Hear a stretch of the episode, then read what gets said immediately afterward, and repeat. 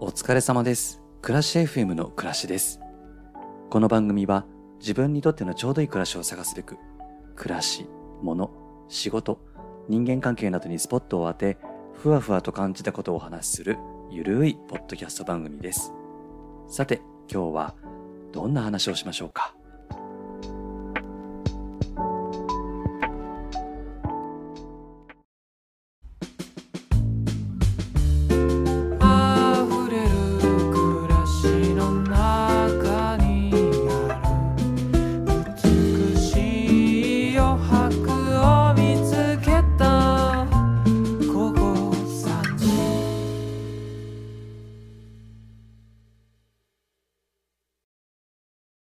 皆さんはジブリ作品好きですか？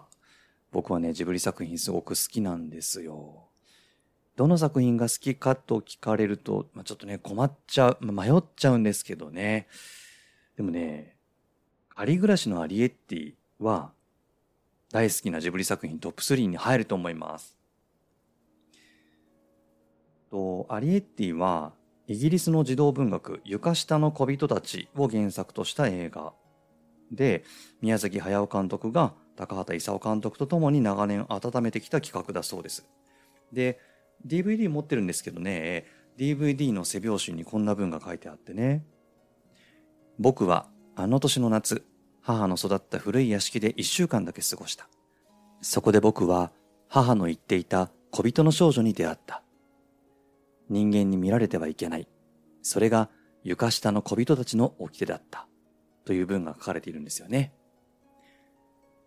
この映画の中に出てくる心臓病を患ったショーっていう少年のお母さんが育った古いお屋敷でね、まあ、実家になりますかね。そこでアリエッティと出会うわけですよね。うん。ま、そのアリエッティと、ま、その家族、ま、小人たちとのやりとりの中で、まあ、いろんなドラマが生まれるんですけれども、今日はこのアリエッティを見て、うん、どんな感想を抱いたかみたいな話をちょっとしていこうと思っています。これ、んいつだったっけな？ずいぶん前ですね、放映されたのは。職場の同僚と一緒に見に行ったんですけど、感動して僕泣いちゃったんですよね、映画館で。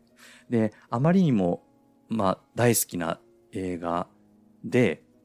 そう、感動してね。確かね、うん、放映期間中に、清澄白河にある美術館、あれ何美術館って言ったっけな、そこでね、仮暮らしのアリエッティ展っていうのをやっていて、その美術館の中にアリエッティの家が再現されていて、自分が小人になったような感覚を味わえるっていうような、まあ、展示だったんですけど、それに一人で行っちゃうぐらいすごくね、ハマった映画でした。はい。この仮暮らしをしているこの小人たちはね、仮暮らしをさせてもらっているお家の生活用品を拝借して暮らしているんですよね。で、アリエッティももう14歳だからって言って、初めての狩りに行こうってなるんですよ。で、お父さんと一緒に狩りに行くんですけど、まあ、キッチンにね、たどり着くとね、人間が普段使っている、まあ、アリエッティからしたら、かなり大きなキッチン、かなり広い世界に驚いてしまうわけですよね。で、包丁で何かをトントントントンって切る音とか、蛇口をひねって水がジャーッと流れる音とか、フォークやナイフのカチャカチャっていう音、何かをジャージャーと炒める音っていうのが、効果音として流れるんですけど、まあ、その効果音っていうのが、まあ、エコーを使ってすごく響いた感じで、すごく不気味な感じで流れてくるんですよね。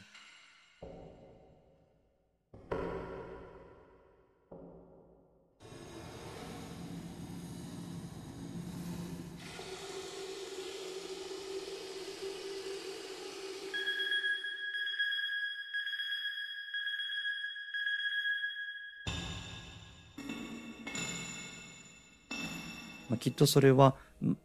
アリエッティが感じているなんて広い世界なんだっていう驚きというか不気味だなっていう感情を駆り立てるような効果音なんですよね。うん。まあその広い世界を見てアリエッティがなんて大きいのってつぶやいて。で、お父さんが人間の暮らす世界だって言うんですよね。まあ何気ない音や風景が異様に感じられる、まあ、そんな場面でした。で、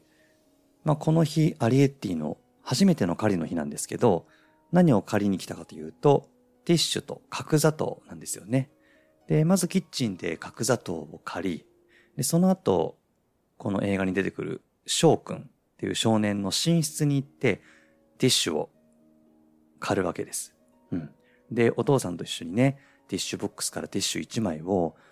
引っ張ってるところで、翔くんと目が合ってしまうわけです。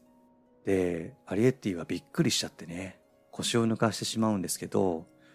人間に見つかっちゃったんで、もう狩りは中止なんですよ。で、お父さんがアリエッティに視線でね、もう帰るぞって促すんですよね。で、まあ、ティッシュボックスは、うん、翔くんの部屋のテーブルの上に置いてあるんですが、まあ、もちろんアリエッティとお父さんはそのテーブルの上にいるわけですが、帰ろうと思って角砂糖が入ったカバンを持ち上げた時に、角砂糖がポロッとこぼれ落ちて、テーブルの下に床に落ちてしまうんですよね。せっかく狩りが成功したって思ったのに、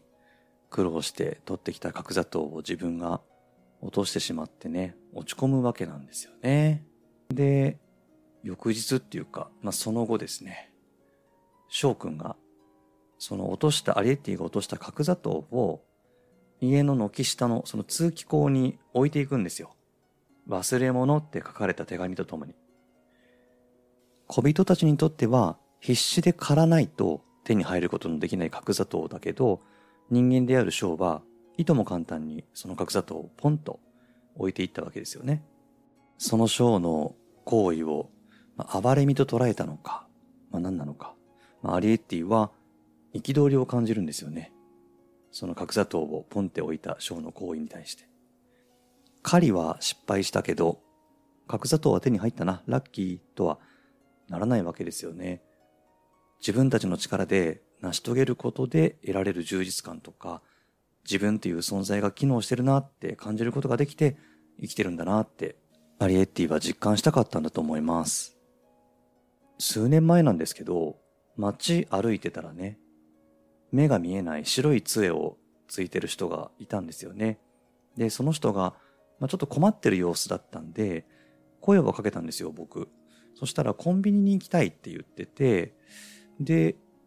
じゃあって言ってコンビニまでお連れしたんですよね。腕を支えながら。で、何買うんですか？なんて聞いたら、飲み物をね、買いたいって言ってたんで、じゃあ僕飲み物買ってきましょうか？って言ったんですよ。そしたらその目の見えない方がね、自分で買いたいんですって言ったんです。うん、なんか自分で買いたいんですって言葉を返された時に、僕がしようとしていた親切とか優しさって、いや、何だったのかなってちょっと考えちゃったんですよね。うん。まあその目の見えない人はね、目が見えないなりに自分の力で暮らしていきたいっていう思いがあって暮らしてるっていうところまでは僕は想像力を働かせることができなくって、あなんか余計なところまで介入しようとしちゃっていたのかもしれないなとか、目の見えない人に対して役に立ったなって、うん自分が思いたいだけだったのかもしれないなって思ったことがありました。それをね、思い出しましたね。このアリエッティのこの場面を見て。アリエッティもお父さんも自分たちの力で角砂糖を手に入れたかった。だから、翔くんに見つかって、翔くんが軒下に角砂糖を運んでくれたとて、達成感や充実感にはつながらないよなぁなんてことをね、思いました。で、翔くんが、えー、一週間療養のために過ごしているお屋敷の部屋には、すごく精巧にできたミニチュアサイズのお屋敷が置いてあるんですよ。うん。小人が住めるようなすごく素敵なお家のミニチュアがね、置いてあるんですよ。で、そのお屋敷にはもう昔から小人が住んでいるっていう言い伝えがあるらしくって、で、小人がこのミニチュアのお屋敷に住んでくれたらいいなっていう思いがあって、翔くんのおじいちゃん？だかが発注して作ったミニチュアのお家らしいんですが、翔くんがね、まあ、その話を聞いて、そのミニチュアの家を見てね、また余計なことをしちゃうんですよ。アリエッティと出会ってね、小人が住んでるってことが分かったもんだから、アリエッティのお家のありかを探してね、天井をぶち抜いて、その、すごく精巧にできたミニチュアのお家の中にあるキッチンをね、アリエッティのお家にドカンと置いていくわけですよ。うん、で、アリエッティにあの台所を気に入ってくれたなんて聞くんですけど、アリエッティからしたらすごく迷惑で、あなたのせいでめちゃくちゃよって言い返すんですよね。もう人に見つかっちゃったから、この家を出ていかなくちゃいけないし、まあ翔くんもまだ子供なんで、アリエッティのその小人たちがね、まあ、そっとしといてくれることが幸せなんだっていうところまでは想像力が働かなかったわけですよね。で、翔くんがアリエティにね、君たち小人は何人ぐらいいるのって質問をしたりするんですよ。まあ少ないけれど他に仲間がいるんだよってことを伝えるんですけど、翔くんは、でもそのうち君一人になってしまうんだろうね。どんどん少なくなっているんでしょ君たちは滅びゆく種族なんだよ。君はこの世界にどのくらいの人間がいるか知ってる？君たちは何人？もう何人かしかいないんだよね。これまでにも多くの生き物が絶滅してきた。美しい種族たちが地球の環境の変化に対応できなくて滅んでいった。残酷だけど、君たちもそういう運命なんだ。ってアリエッティに言うんですよ。すっごいデリカシーないですよね。なんてこと言うんだよ、ショーって僕も思ったんですが。まあ、なんかすごく多数派優位な考え方っていうか、多数派も少数派も共に生き抜いていこうという思いがないというか、少ない存在の者たちの生きる権利や生きたいっていう願いを棚上げしてしまっている、そんなセリフだなって思いました。何としても生き延びなきゃいけないってお父さんが言ってたって、アリエッティが言うんですよね。だから危険があっても新しいところへ行く。そうやって私たちの種族がどこかで工夫して暮らしているのをあなたたちが知らないだけよって章に伝えるんですよ。少数派の人たちが多数派の社会の中で生きづらさを感じているっていうことに多数派は気がつかないというか、多いものの意見がどうしても正解になってしまう世の中だよなって思ったりもしますよね。どうしてもその少数派の、少数派の意見にフォーカスされにくいなって感じることはよくありますね。まあ、ショーはそれを聞いて謝るんですけど、まあ、そこで自分の心臓の病のことをアリエッティに打ち明けるんですよね。まあ、翔くんは、まあ、心臓病すごく辛くてね、手術が控えていてすごく不安だったと思うし、心臓の病があるから、暮らしの中で制限されてるいろんなことがあると思うんですけど、まあどうしてこういう発言しちゃったかっていうと、まあきっと、まあ翔くんは多数派の中でも、まあ病気を患っているっていう少数派に属していて、弱い者がさらに弱い者を見つけて優位に立って、まあ、自分っていう存在に何とか価値を見出そうとするっていう社会の様子をこの場面でこの映画は表現していたんじゃないかななんて思ったりもしました。まあ、この後ですね、まあ、いろんなトラブルが発生するんですが、翔くんとアリエッティは協力をして乗り越えていくんですよね。いろんな価値観や特性を持っている人たちが共存していくっていうことの難しさとか、それでも共に暮らせる理想的な社会を作れたらいいよねっていうような願いに溢れてる作品だなって思ったんですけど。でも価値観を共有するって、うん、確かに難しいし、自分も割とこう今まで生きてきた中で多数派よりも少数派に属していることが多かったなって思うので、少数派の存在や意見にフォーカスしたりとか耳を傾けることができてるって思っていたんですけど、でもそれって自分の弱さが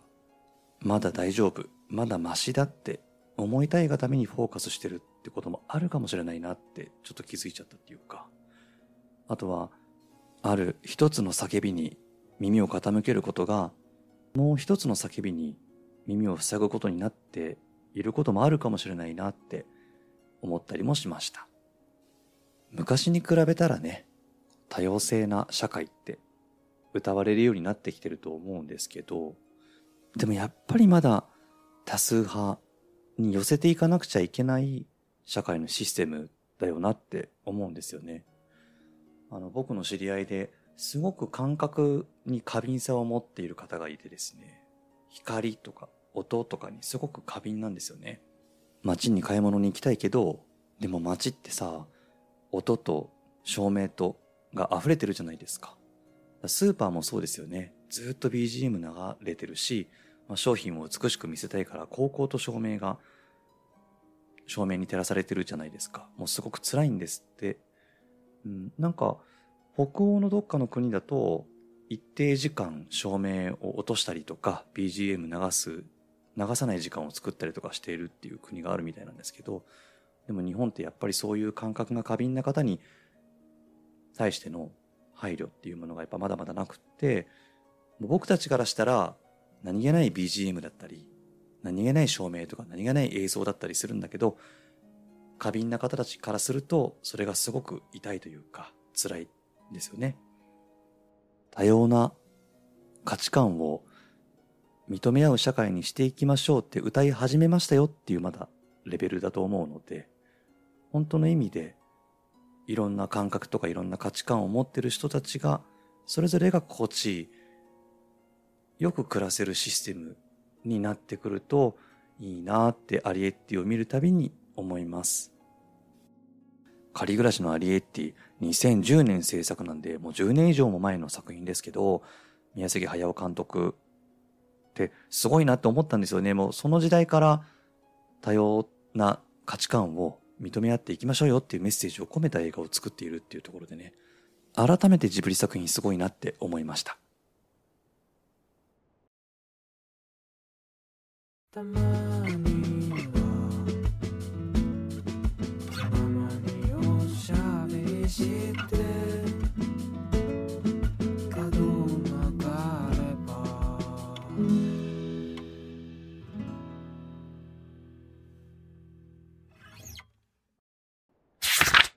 機嫌よく暮らすのコーナー。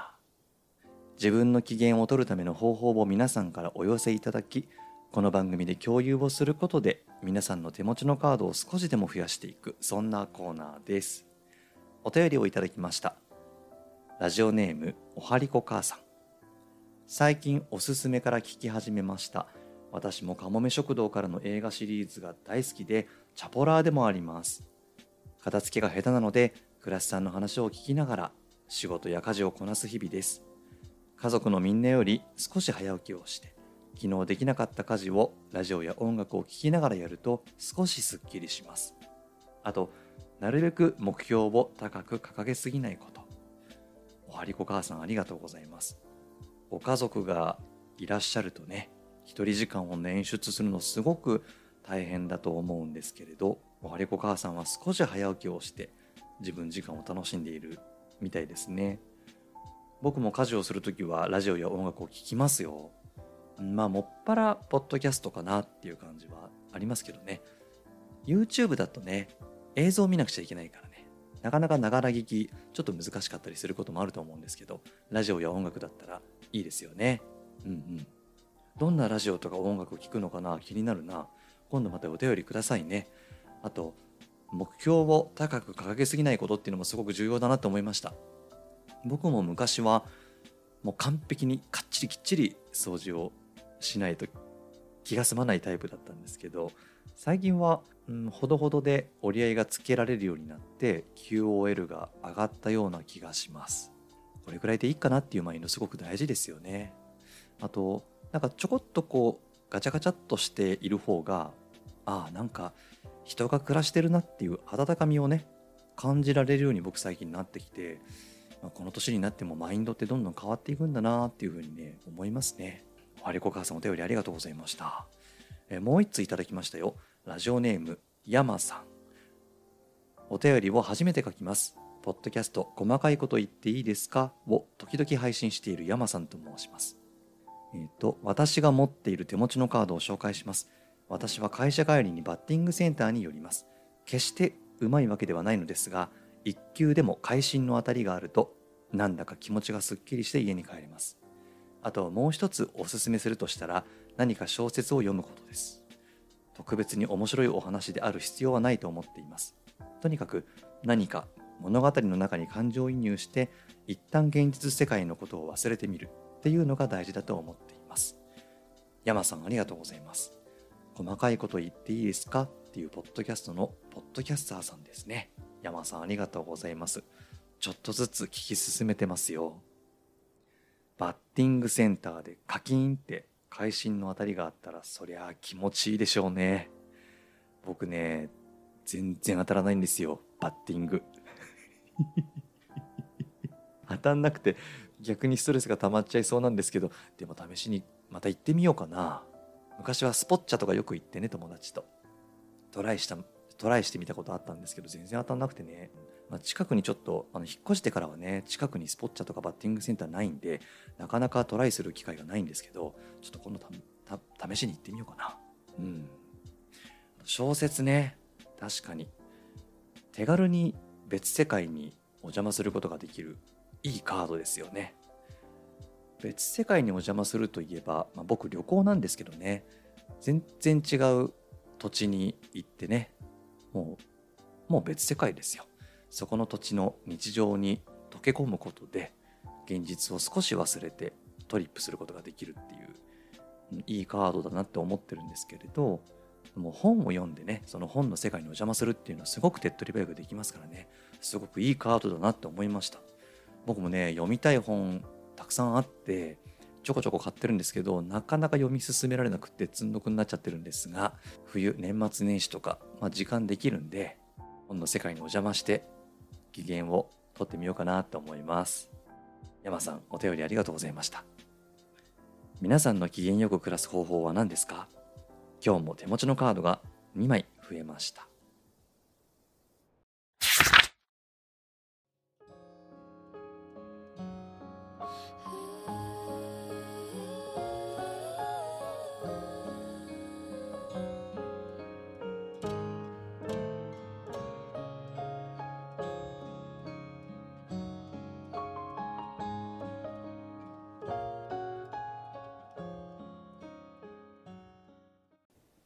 今日も最後まで聞いてくださりありがとうございました。今日はエピソード99ということは次で100回目の配信になります。しみじみよく続けてこれたなぁと自分で感心しています。取り立てて100回記念配信みたいなことはしないんですけれども、まあ、せっかくなんで皆さんからテーマを決めてお便りを募集しようと思っています。お便りのテーマはこちら。あなたが長年愛用しているものは何ですか？です。12月、もう今年1年が終わろうとしてるので、今年2022年のベストバイは何ですか？っていう話をしようかなとも思ったんですけど、これ昨年もしたなと思ったんで、今回は皆さんの長年愛用しているものを教えていただこうかなと思っています。日用品でもいいし、洋服でもいいし、家具でもいいし、電化製品でもいいし、何でもいいです。皆さんの愛用品もぜひ教えてください。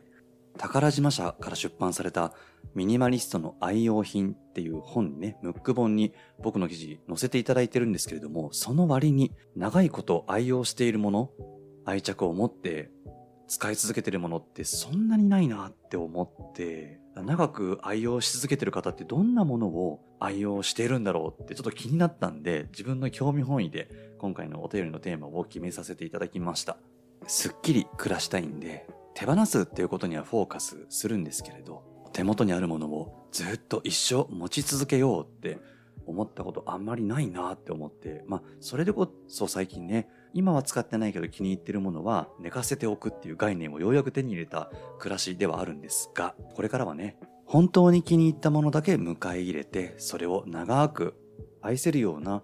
おじさんになっていきたいなって思っているんで、皆さんの長年の愛用品に対する愛をですね、ぜひ存分に語っていただいて、長く保ち続ける、使い続ける方法をご教授いただければと思います。よろしくお願いします。いただいたお便りなんですが、2回の配信に分けて読んでいこうと思ってるんで、次回15日のエピソード100、それから22日のエピソード101回目、この2回に分けてね、読もうと思ってるので、そうだな、最終の締め切りは12月の18日の日曜日までにしようと思っております。どしどしお便りお寄せください。お待ちしています。あ、そうだ、えー皆さんが長年愛用している愛用品についてのお便りなんですが、番組概要欄にあるお便りフォームの感想のフォームに入力して送っていただけるとありがたいです。よろしくお願いします。あ、あとそうそう、そういえばね、エピソード100に向けてアートワークが新しくなるんですよ。それもね、楽しみに待っていただきたいのと、新しいジングルも発表しようと思っておりますので、お楽しみにしていてください。よろしくお願いします。新しいアートワークと新しいジングル、皆さんに発表するのを楽しみにしています。それでは、暮らし FM、この辺で、暮らしでした。